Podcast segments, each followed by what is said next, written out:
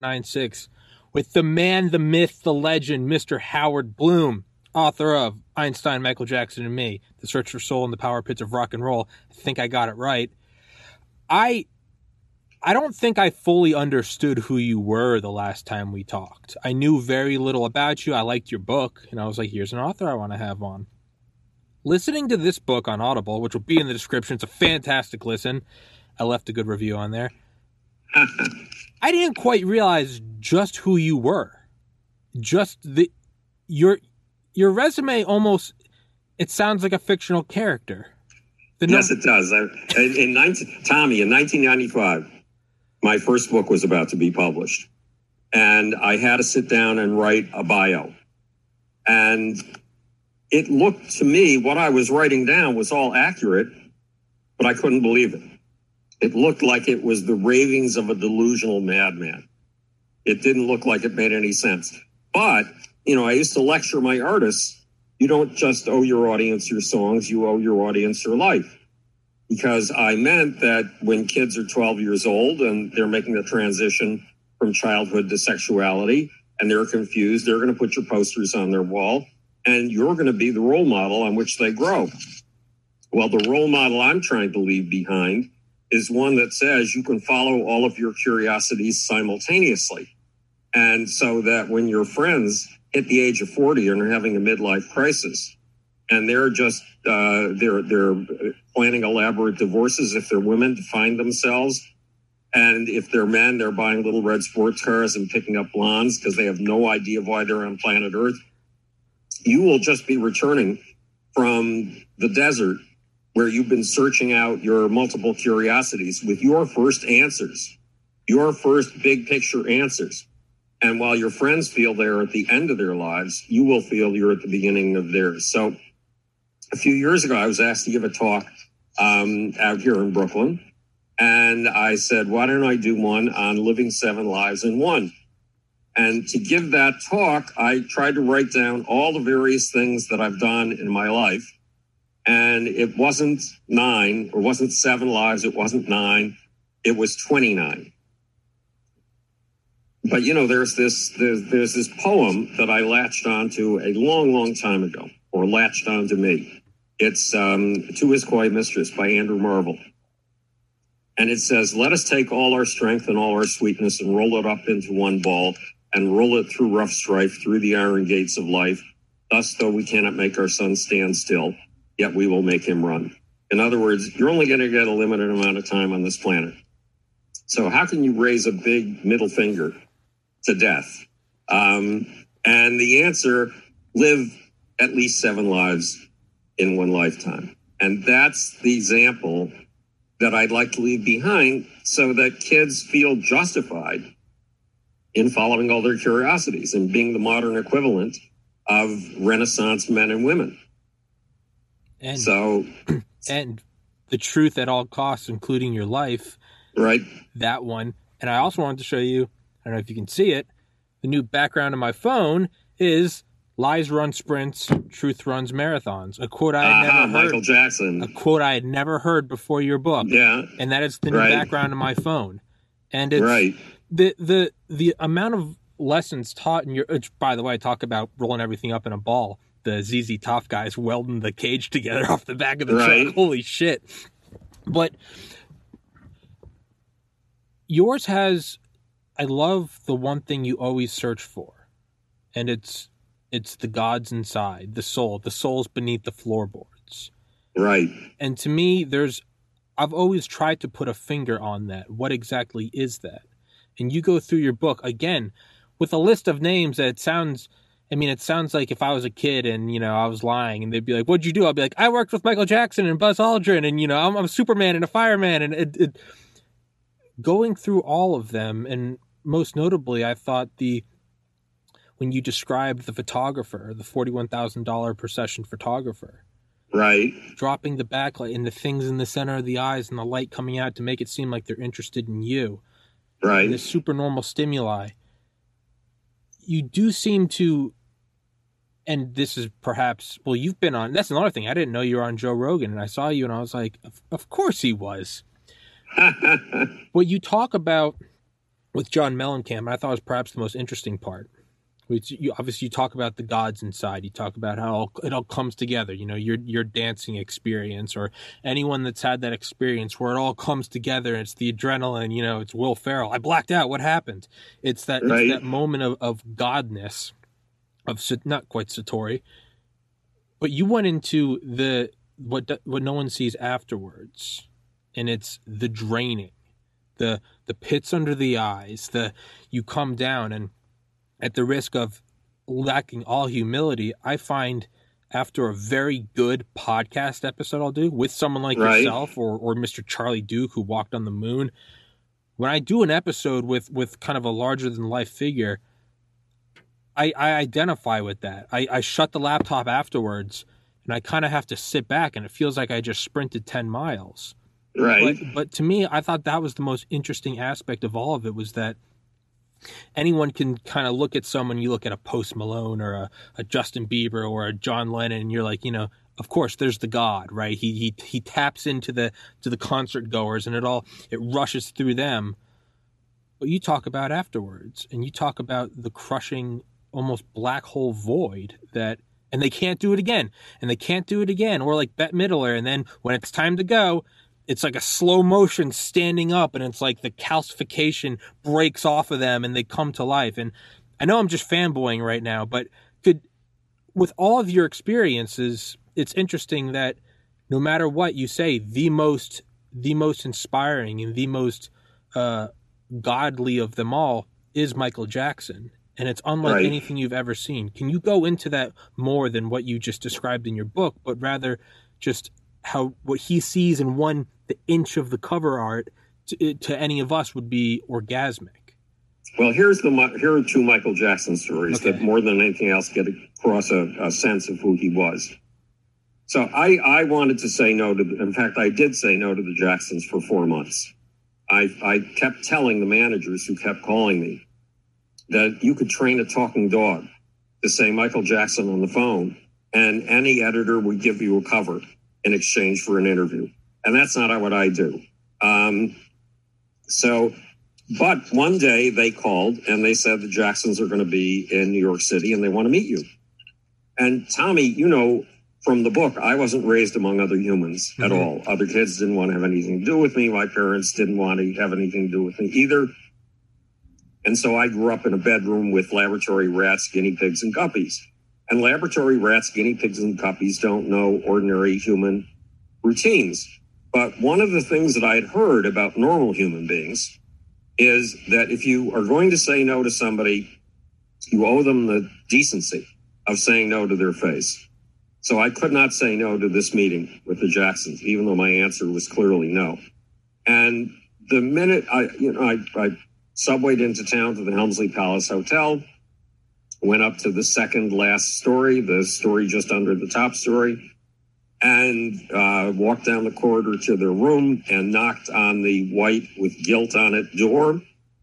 And when the door opened that far, two inches, um, I could see I was going to have to say yes. Um, and the Jacksons were in some sort of serious trouble, and I hadn't realized it, and I felt stupid for not realizing it. Well, the story of Michael Jackson. So many months later, I'm in Encino, California at Marlon Jackson's pool house. And a pool house is a little building next to the pool that's just big enough to have one reasonably big room on the first floor and another room the same size on the second floor. And the brothers treated me in a remarkable way. There was a uh, there were arcade games around the walls, and there was a billiard table in the middle of the room. And the Jacksons put me in the middle and flanked me on either side while we looked at tour jackets and, and t-shirts and I was trying to explain to them, we try to do the most surprising stage show in the world. so your t-shirts and your tour jackets have to reflect that. They have to be of really superior quality. And then I heard the screen door opening and I'm here with the frog in my throat. You're good. Um, so I heard the screen door opening and I knew it was Michael. So I walked over and I did something, another thing that I had never done before in my life, but that somebody had taught me when I was 19 years old If somebody comes into the room that other people want you to meet, you walk over, stick out your hand and say, Hi, my name is Howard. And the other person sticks out his hand and says, Hi, my name is Michael. Now, I had read roughly a thousand press clippings about Michael Jackson, and every single one of them said he's a bubble baby. He's afraid of people. If you reach out your hand to him, he's going to withdraw in fear. So I stuck out my hand to the person coming through the screen door and said, Hi, I'm Howard. I believe it was the first time I'd ever done it in my life. And the other person stuck out his hand, shook my hand, and said, Hi, my name is Michael. And his, it was a normal handshake. It was a little softer than most. It certainly wasn't one of those I'm going to crush you until you faint handshakes. I'm the dominant beast around here. And I said, Michael, I've got a press release I need your approval on. Could I read it to you? So Michael said, why don't we go up the stairs? So we went up this little flight of stairs and to the second room. And the room on the second floor was packed literally to the ceiling with amplifiers and keyboards. And Michael sat on one amplifier and I sat on another amplifier facing him. And I started to read a press release, the press release. Now, a couple of things you need to know. Um, I was the only record, the only PR company president who wrote his own press releases. And I did it for a simple reason. If I was out to capture the very soul of you, the God's inside of you, I couldn't turn my material over to a writer to write that up. He would not have seen what I had seen and wouldn't be able to get it across. So I was going to have to write the stuff myself. Plus, our whole PR campaign was going to be based on what was in our written materials, the bio, press releases. And if I had a vision to get across, I had to give that vision as vividly as possible to my publicists and to the press people they'd be talking to. So another thing you have to know. When I was 12 years old, I sat down to read Einstein's theory of relativity. And in the introduction to the book that Einstein had written about it, it was as if he reached out through the page and grabbed me by the lapels and said, Schmuck, listen up. To be a genius, it's not enough to come to be able to come up with a theory that only seven men in the world can understand. To be a genius, you have to be able to come up with that theory and then explain it so clearly that anyone with a high school education and a reasonable degree of intelligence can understand it. So Einstein had given me my marching orders. You know, my whole life was committed to science mm-hmm. at that point. And I was reading two science books a day and I'd gotten my start in theoretical physics and microbiology and was busy accumulating credentials in those fields at the age of 12. So I took this very seriously. Einstein was one of my role models, my icons. So I got into writing very heavily. And at NYU, I ended up being nabbed well, I had a little incident with the poet in residence. The poet in residence thought I would be the next great poet to come out of NYU. And one day he said, uh, look, Bloom, wait until the class empties, close the door, sit down in that seat. I need to talk to you. So I waited until everybody left. I closed the door. I sat down in the bowling out seat. This didn't look good. And he said, look, last year I asked you to be on the staff of the literary magazine. This year, I'm telling you, you are the literary magazine. You are the editor of the literary magazine. You don't even have a faculty advisor. The minute you walk out that door, you're it. Now get the hell out that door. so, so, I and I turned it into an experimental graphics and literary magazine and made big a big splash in the commercial art community, etc. But so I not only had a background of obsessively working on my writing and my style since the age of 12, but I had edited uh, and art directed a literary magazine that won two National Academy of Poets prizes. So my writing was not just random drivel. Um, it wasn't just hack material by any sense of the imagination. So I start reading the press release to Michael. And Michael begins to after the first two sentences, he slumps in his seat and he goes, ah. And I read him two more sentences. He goes, ah, ah. And then we get to the end of the press release. And he says, man, that was beautiful. Did you write that? And of course I had. the only person in my entire 17 year career in the music industry who ever saw the art in the material that I was fashioning was Michael Jackson. Then we went downstairs and there was a meeting with the art director from CBS. So she arrived carrying five of the most gorgeous portfolios you've ever seen hand tooled cherry wood, hand tooled leather. And I had gotten out of, I had managed to evade grad school. I had four fellowships in grad school at a field that, in a field that didn't have a name yet. I was going to have to paste it together myself called neuroscience now. And I realized the grad school would be Auschwitz for the mind. Since I was 12 years old, I had been hunting for the gods inside of us. I have been hunting for the ecstatic experience, um, and for the transcendent experience, and for the kind of ecstatic experience that makes the forces of history um, that an Adolf Hitler summoned in his torchlight sure. parades, for example. And I realized I wasn't going to find that in grad school. I'd be given paper and pencil tests to 22 college students at a time in exchange for a psychology credit. And how many ecstatic experiences are you going to see in that room? while they're filling out these paper and pencil tests. Exactly. You got it. Precisely zero. So at any rate, um, so I had managed to escape grad school by starting an art studio with the artists I had gathered for the literary magazine. And so I knew the names of every single one of these artists. They were all legends in their field. They were at the very, very top. And the art director slid the first portfolio across the green felt of the pool table. And it was by an extraordinary fantasy artist named Michael Whelan.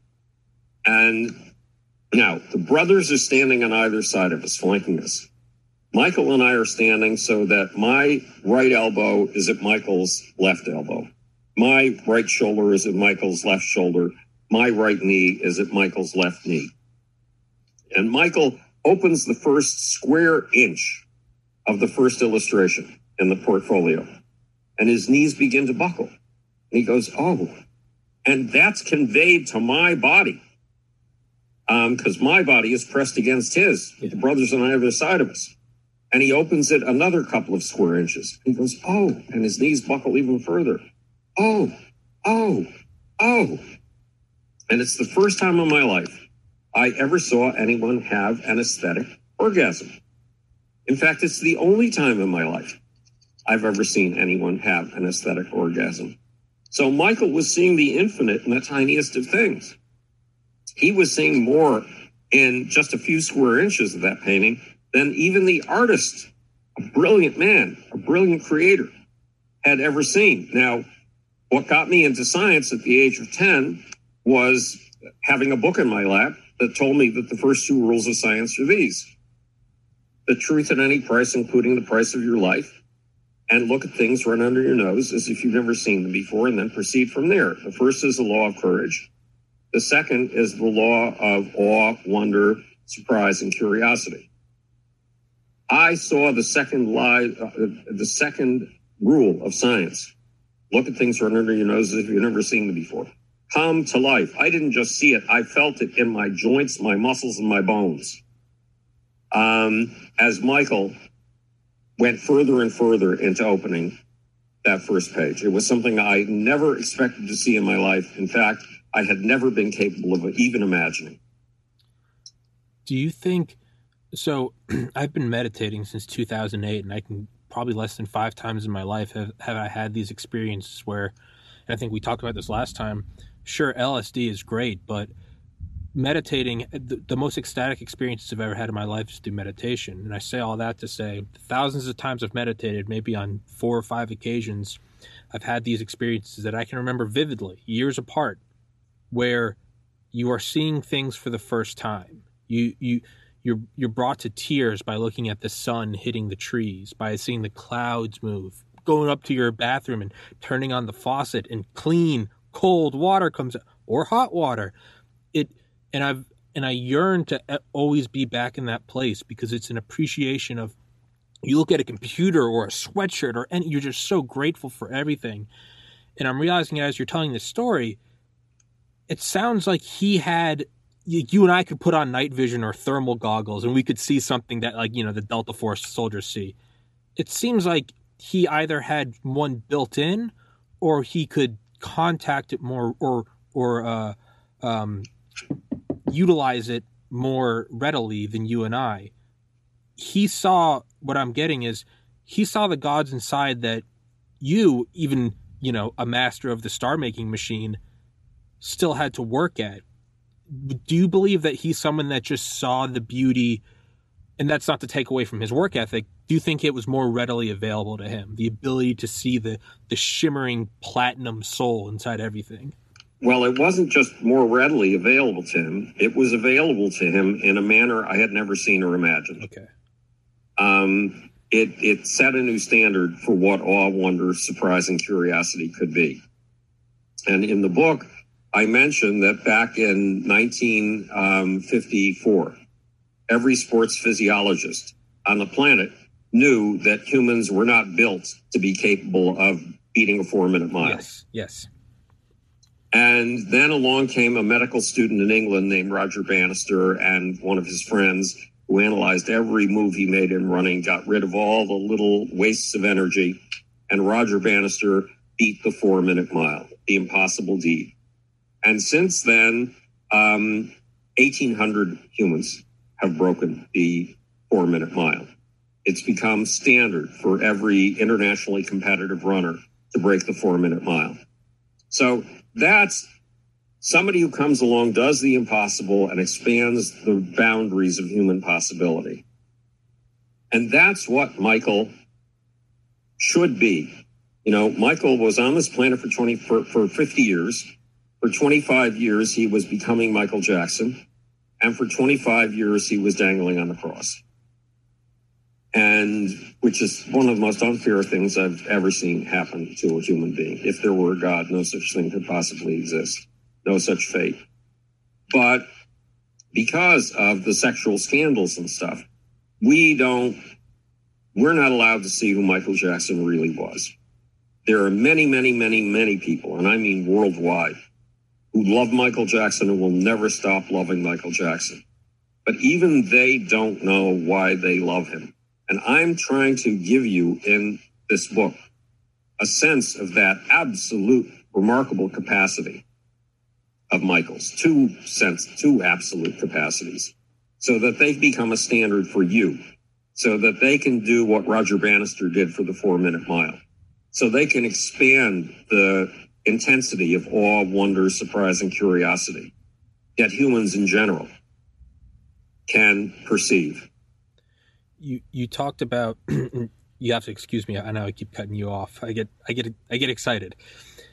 You talk about how how much of a how it's the worst nightmare ever to reach your goal right become the biggest band here become the biggest band in the midwest yes, north right. america the world once you do it's over you're laying on the the big bed in the hawaiian room doing cocaine looking at mirrors on the ceiling it's interesting that as as i talk to you and even it happened last time and it's happening this time and in the back of my mind, there's this little voice going, How the fuck am I talking to Howard Bloom right now?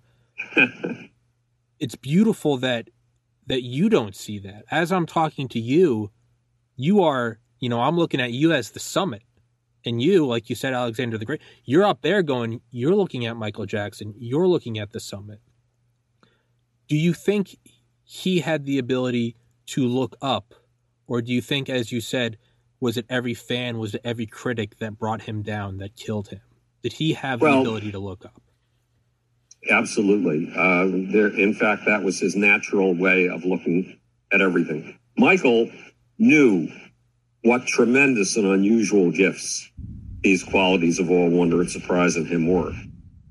He felt that he had been given these gifts by God, and that because he had been given these gifts by God, it was his job to give those gifts to his kids.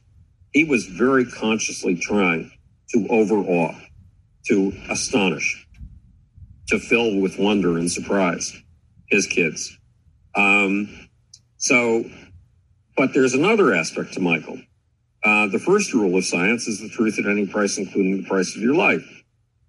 So in those days with the Jacksons, I would spend three days a, row, a, a week with the Jacksons wherever they happened to be and four days a week working at uh, in New York at my office. And seven day weeks are normal for me. That's what I've done most of my life. So um, I'm sitting in my office on um, on 55th Street near Lexington Avenue. It's a two story office with a circular staircase connecting the two stories in a Victorian building, um, which is very rare in that neighborhood of Manhattan because everything is glass and steel and little cookie cutter boxes. Ours was not a cookie cutter box or office. And behind my desk, I had a $19.99 red nylon knapsack that I bought at a mm-hmm. bargain store on Times Square.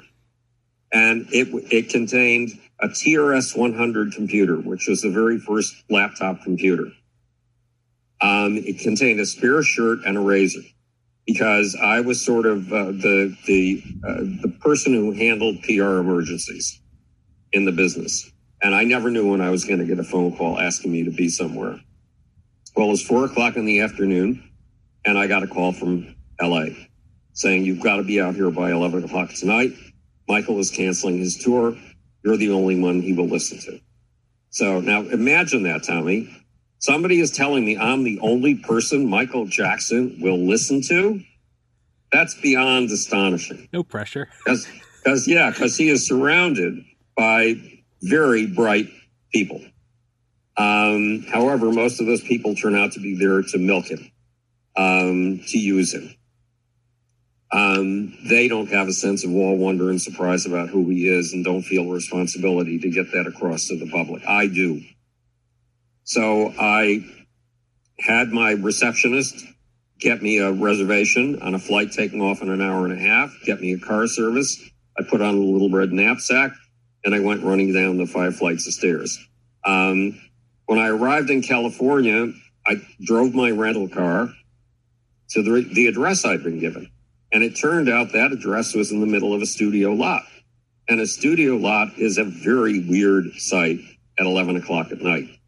Um, it has these great big aircraft hangar sized buildings that seem to swallow light. They were all dark. One of them is lit. And that one even swallows the light inside of it.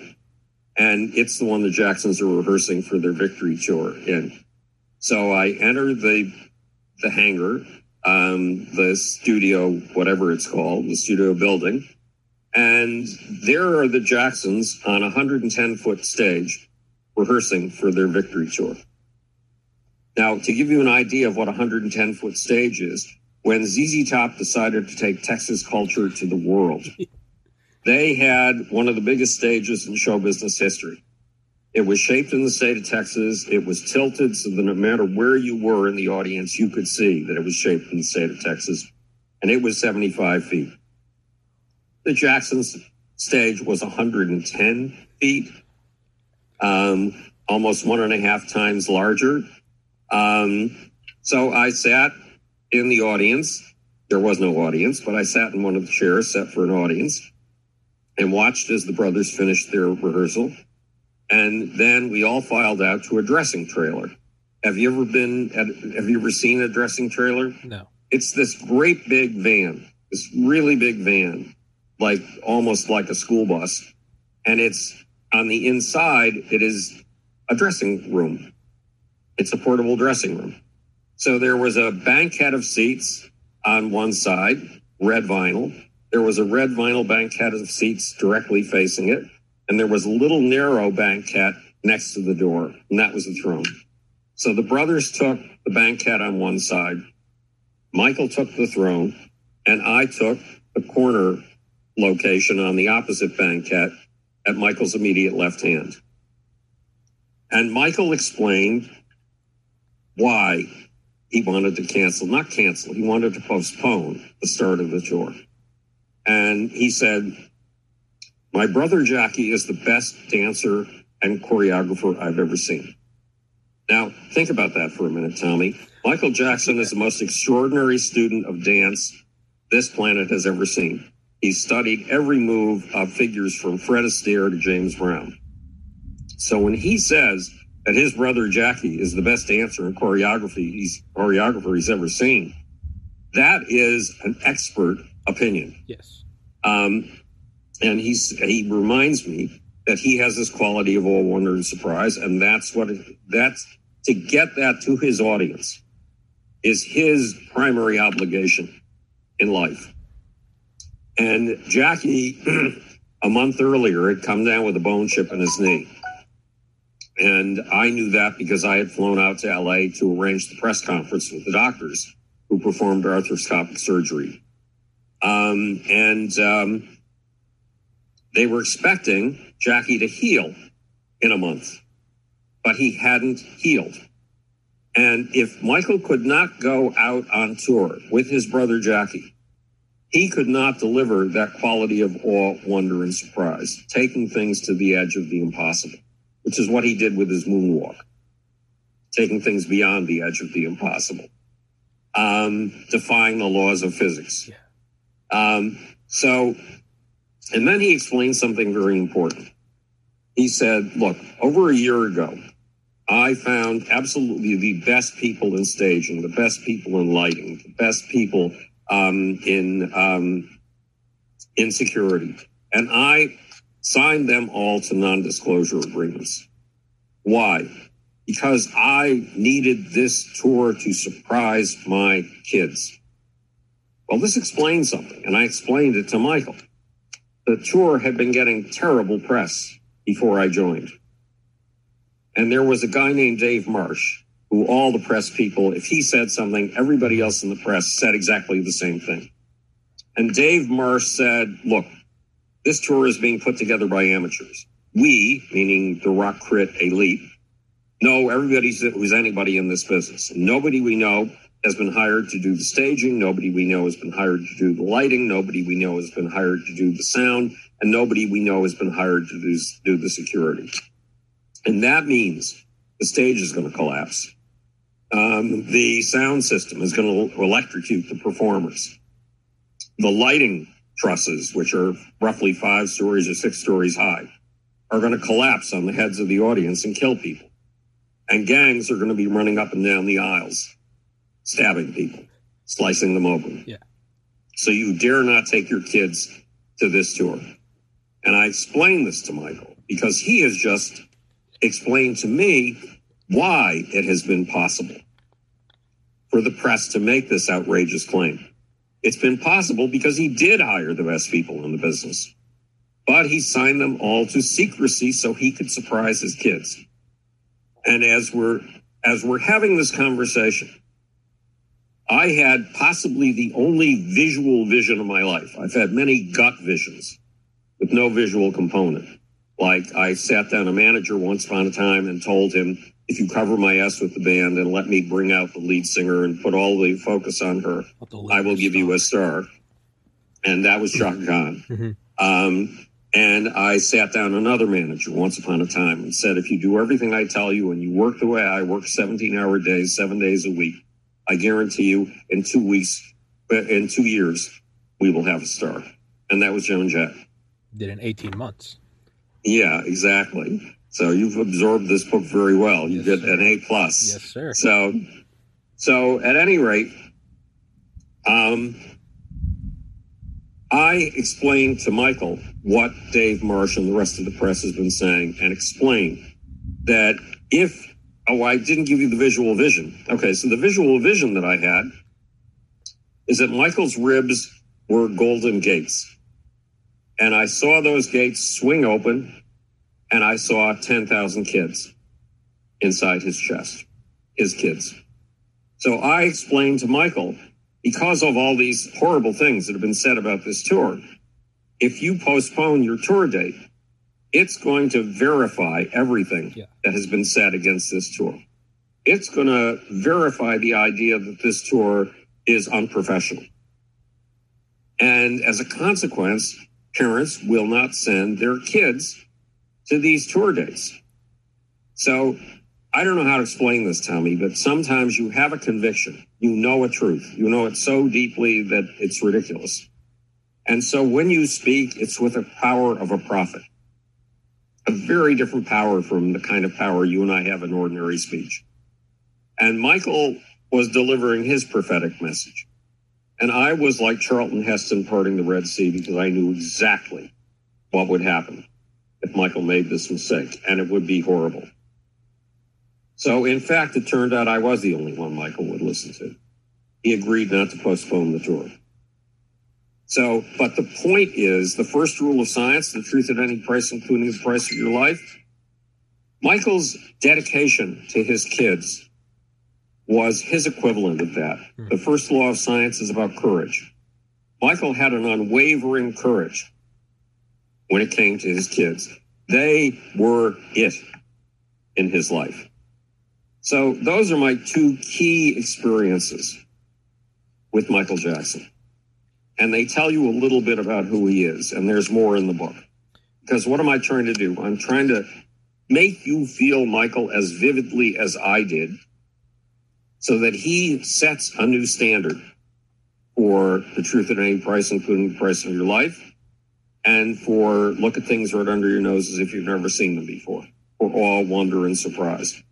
I'm trying to help Michael achieve what he was on this planet to achieve, which is to expand the boundary of human possibility, to expand the boundary of human perception and I, I think you do a fantastic job. And the the book is insane for everything we're talking about. This is just a sliver of it. You go, I mean, Bob Marley. I never knew there was a gun squad against him, just for one little tidbit. Or yeah, ZZ Top with the welded metal cage going down the highway, sparks taking a quarter mile of barbed wire.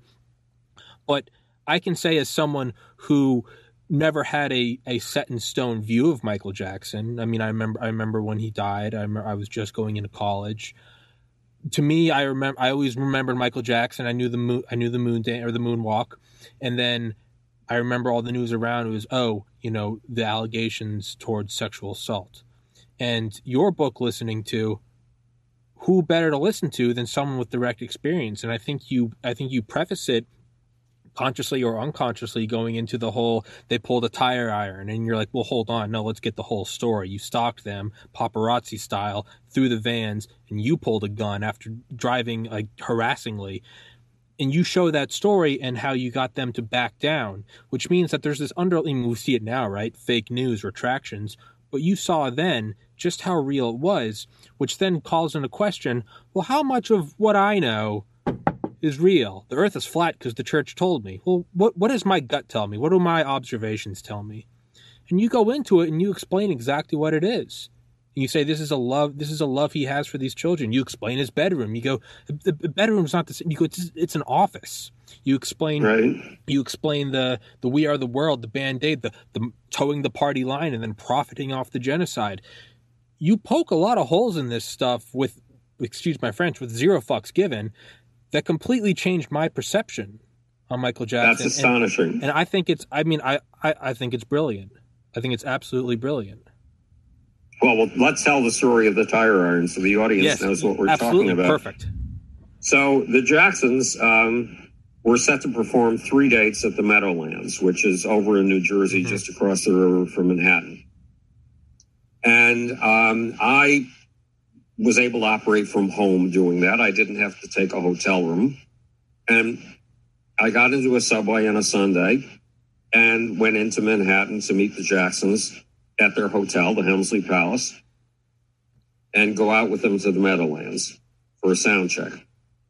When I arrived at noon, I was grabbed immediately by some members of the entourage, and they said, We're in trouble. We need your help. And the problem was the Jacksons, uh, well, I'm getting the sequence moved. It must have been the previous day or something, but but the Jacksons had gone out to the Meadowlands to do their sound check. Um, in those days, stars like the Jacksons traveled in stretch limousines.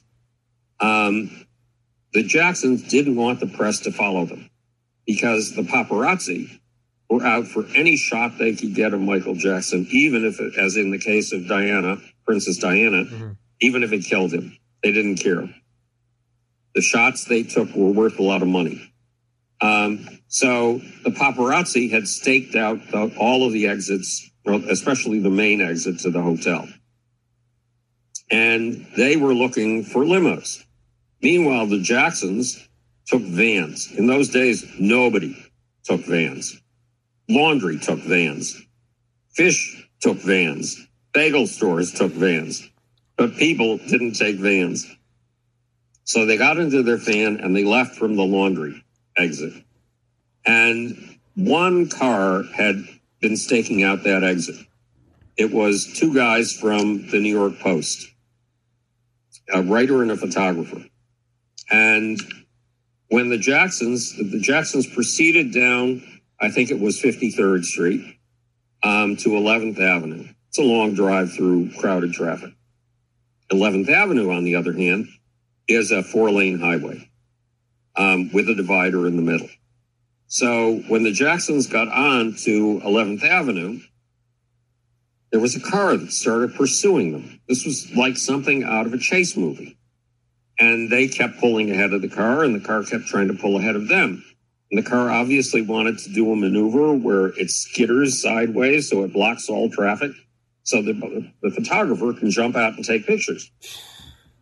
Well, the guys driving the Jacksons van were LAPD, and they were trained in this kind of driving. So the car could not get ahead of them. Finally, the car, in desperation, jumped the divider. This is Sunday traffic when people are traveling with their families. It jumped the divider. It went against the traffic, taking a chance on killing entire families then jumped the divider again and catty cornered or whatever you call it to block the Jacksons in the process blocking all traffic. Now, Michael gets about 350 death threats a day. So, and his security guys have to go all through all of those death threats and try to determine what might be credible. So when their van was blocked off, they had no idea of who was blocking them off. It could easily have been people making death threats and people seriously intent on killing Michael Jackson. Sure. So when they got out of the van, they got out with tire irons in their hands because they had no idea what they were up against. And the two guys in the car got out and seeing the tire irons, one of them reached back into the car and pulled out a gun. Um, so the whole thing was resolved the Jacksons managed to get to the Meadowlands on time, but this was um, not a normal incident. So when I got to the hotel, I was grabbed and told, look, the New York Post is about to run a story on how the Jacksons security people bullied poor innocent press people.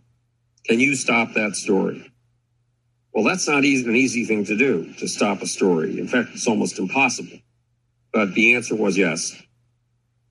So I talked to as many of the people who had been in that van as we could find.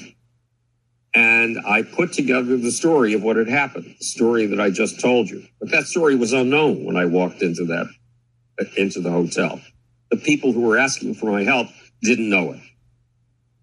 And I always thought that there was a thing called Gresham's Law and that it's good money drives out bad. So I always felt that truth drives out lies. And finding the truth, the first step is find the facts. Check them. Um, and I, it was only later, and, and this worked for me, driving out falsehoods with truths. Um, it was only many years later that I discovered that I'd gotten Gresham's law wrong. Gresham's law actually is bad money drives out good which pretty much characterizes what's happening with truth um, yeah. in the current era. Yeah. But at any rate, so I managed to find uh, the phone number for the publisher of the New York Post who was on the golf course. And in those days, we did not have cell phones. We had phones that were wired to the wall. But I managed to get the owner of the Post on the phone. And I requested that he kill the story about the Jackson, the, the monstrosity uh, of the Jackson security people. And he said, well, I couldn't really do that. And I said, look, if you um, don't kill the story and you run the story, I will be forced to run with the actual story of what happened. Um, and apparently, one of these two New York Post people had had a previous conviction on a gun charge. Um, and it will make things look very bad for the New York Post. But it's the truth. So the story never ran. Um, that's that tale. And and uh, God knows, I mean, how I managed to drive out false stories um, with true ones. Well, to me, that's the importance of that story was it was more than just that. It was more more than the surface level of oh, okay, you know, you, you know, you got the good story. Yet. To me, that shows something much bigger, and it's for every story out there now that we now accept as truth, right? The victors write history. We now have to look at and say how many Howard Blooms were absent, how many stories right. didn't come out, and then when the individual is dead, Michael Jackson it, who, when's the story going to come out? Is it ever going to come out? Is it buried? Is it lost forever in the ether? And to me, that is what I think it was the most perfect preface to the rest of your stories about Michael Jackson because it showed right there, unless you know met with the with the fear of God, it's you don't know what's going to come out. And when there's especially not only that, and then when there is intent behind it, right like the guy who who you know he he bullies by just by force and by scaring people horrible things can can come from that and and they, they have been coming from that. Yes. Look at the at, at the insurrection on january 6th yes. Donald trump had been planning to make something like that happen. Yes. He didn't care what exactly it was um, for months. And i had put out a uh, youtube video saying this is what donald trump is aiming for before the January 6th insurrection. So whenever I see a story that says uh, there's going to be an inquiry into who caused what caused the insurrection, I'm sorry, you don't need an inquiry. His name is Donald Trump. You can find him on a golf course in Florida. They're going to come for you. They're going to say you incited Howard Bloom incited January 6th. But it's so we we've we've talked about all these things. I've got you for 12 more minutes. We've talked about all these and and I believe I said this the first time we talked and I can I can now say it for sure the second time is listening through the book the very first or the kind of first coalescing conclusion in my mind is like Howard Howard Bloom he, he's living the Forrest Gump life of pop stars. But upon upon and I say that in the nicest way, but upon further right. analysis, and I now realize that's completely incorrect Forrest Gump, nothing wrong with him, kind of stumbled into these things. Right. You, you didn't stumble into these things. You didn't. Tom Brady didn't accidentally win seven Super Bowls. You didn't stumble into these things. But I notice, in if you if you look between the cracks, you're actually a very humble guy in that you don't you you very quickly gloss over the well, you've got to put in 17 hour days, seven days a week, and then I, and then it's or you know how do you get through a cold you work like hell work through it go for an extra long walk and you kind of you kind of push it aside. And tom brady how you win seven super bowls? Well you know you, you know you got to be positive you got to keep your eyes on the prize you got to like give yourself to it every day. And he kind of pushes it under you don't really see it.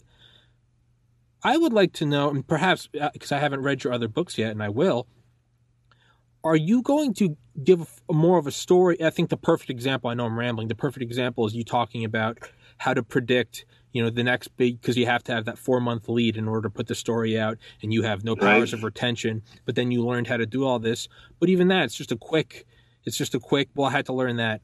But what you're covering is this huge feat.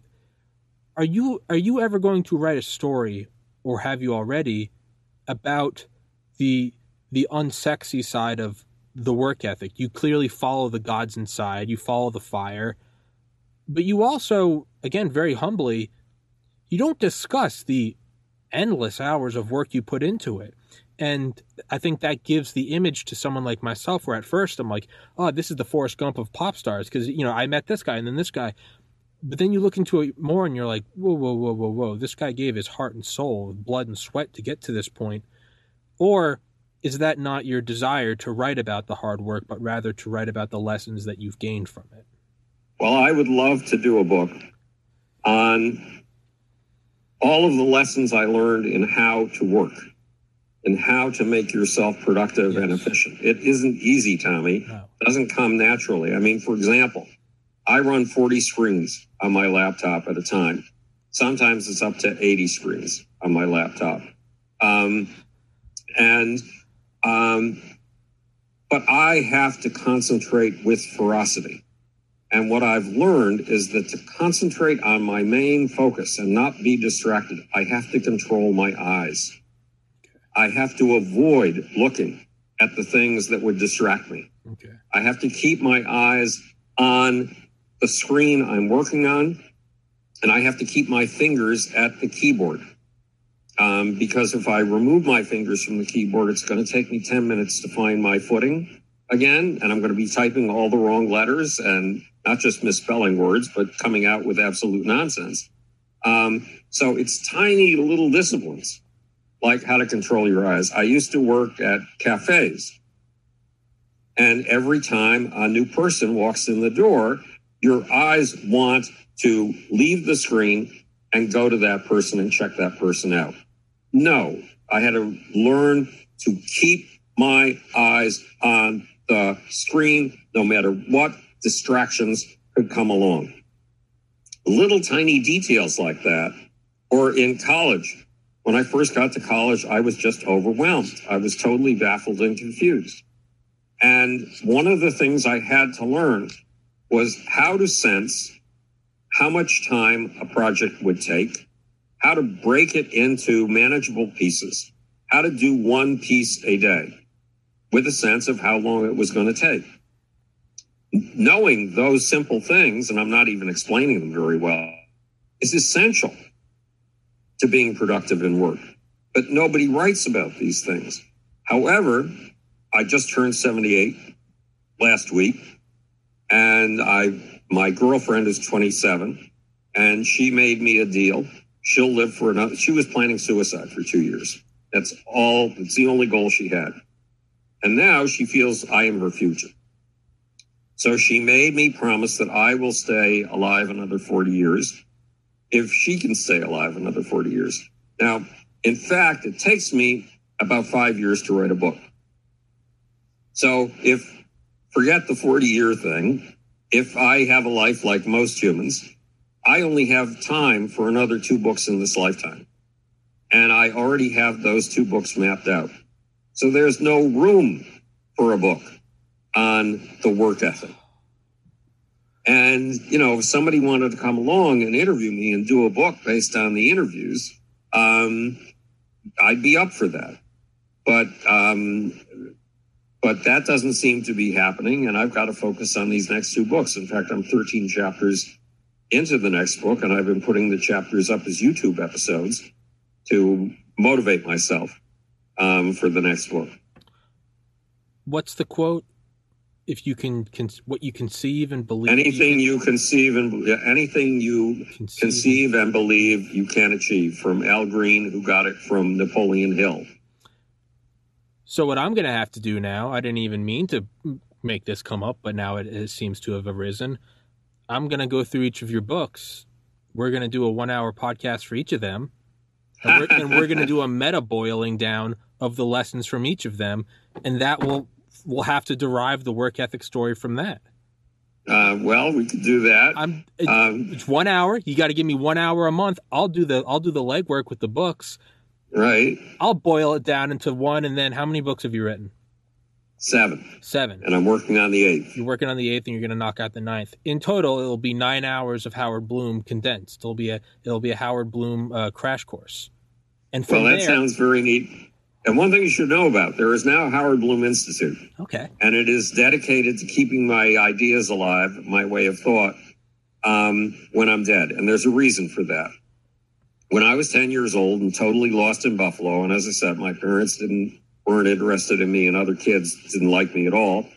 Um, I was saved by that book that appeared in my lap with the first two rules of science. Basically, I was saved by Galileo who was used as an example for the truth at any price, including, including the price of your life. And Anton von Leeuwenhoek, the guy who invented the microscope, mm-hmm. was the example for look at things right under your nose as if you've never seen them before, and then proceed from there. And so these two guys reached out across a distance of 350 years to save me. So my task is to reach out over the next 350 years and save the next lost, confused kid down the line. So that's what I am trying to do when the Howard Bloom Institute is there to build a platform um, on which these ideas can stay alive and act as a beacon for kids way down the line. So if so, anybody who's interested in working very hard and making real things happen and joining something like this uh, should contact me, and I'll put them in touch with the Howard Bloom Institute people. It's a wonderful team. I will put it in the description. I mean, I can say that you don't need to wait 350 years. You've had a profound impact on my life. You were talking about you. You were saying how you know Michael Jackson. Oh, did you write that? Did you write that? Because your writing isn't just you know it's not just a blah blah blah thing you do on the side. Well, I, I would say I don't need to take Michael Jackson's word for it. You can, you can buy the books. You can li- do what I do. I get them on Audible. I listen and I go on the treadmill or I'm going about doing laundry and dishes and I'm listening to this story. You can get the writing firsthand. And I said that to you when I read How I Accidentally Started the 60s, your other book, which we covered last time you have an absolutely superb way of writing. It's not it's it's the most I, I, the review i left on amazon was you have the ability to use completely disconnected pieces much like macgyver would to make a highly complex and specific tool which is the tool is teaching lessons. And i think you have a fantastic way of doing that. And you've given me an inspiration. You've inspired me with that book and you inspired me with this book. I'm like okay I can do this. I'm like, all right, I'm I'm in my own apartment with a microphone. I'm like, I can get to this level. I can do the next thing. I mean, I've thought about it a lot the last couple days. The four minute mile, the standing on the shoulders of those before you. And then I didn't even know you had been on Joe Rogan the last time we spoke. I didn't know it till about a week ago. And I sent a text to my mom. I said, Mom, I've already interviewed a Joe Rogan guest. And she was like, Who? I was like, Howard Bloom. I already had him on. But to me, that was the biggest jolt of of confidence that I have felt in the last year that I went, oh, I can do this. I, I, I look at Joe Rogan, I'm, you know, oh, it's the four minute mile. But now I look at it and I'm like, it's the four minute mile. I can do this. I can be That's one of the wonderful. So I have to tell you, you don't you don't need to wait 350 years. I mean, by all means, do it. But you've helped me enormously, and I say that sincerely. So thank well, you. that's sir. fantastic, Tommy, because Yes, that's sir. what I live for. Yes, sir. That's what keep. That's why I apparently have. Look, I I do 1,250 vibrational plankings a morning, um, and at the age of 78. it's insane. Um, and I think one of the things that's keeping my body that of a 59 year old, not a 78 year old, maybe even a 49 year old, is I live to inspire your life. I live to inspire as many lives as I possibly can. I live to give as many gifts as I possibly can to other people and little bits of feedback. And I usually on every single day doubt that I'm achieving any of that.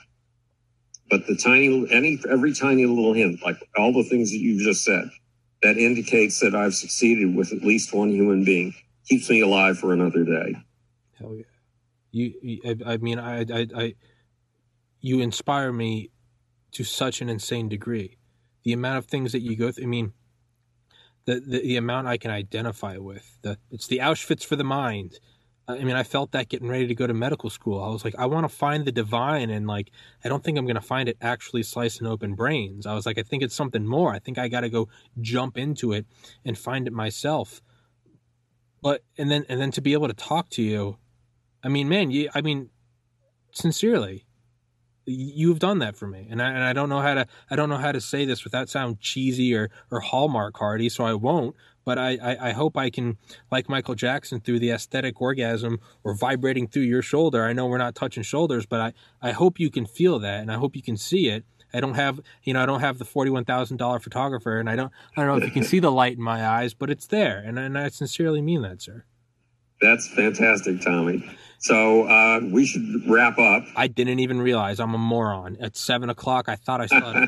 I'm an idiot. There you go. I lost sense of time because that's how much of an impact you had on me. So I mean that That's- sincerely. I will let you go because I know you're a busy man. I will put your books in the description. I will email you. I am intent on interviewing you for each of your books, and I will create the the Howard Bloom work ethic book, or at least I'll put the interviews out there for other people to derive it from.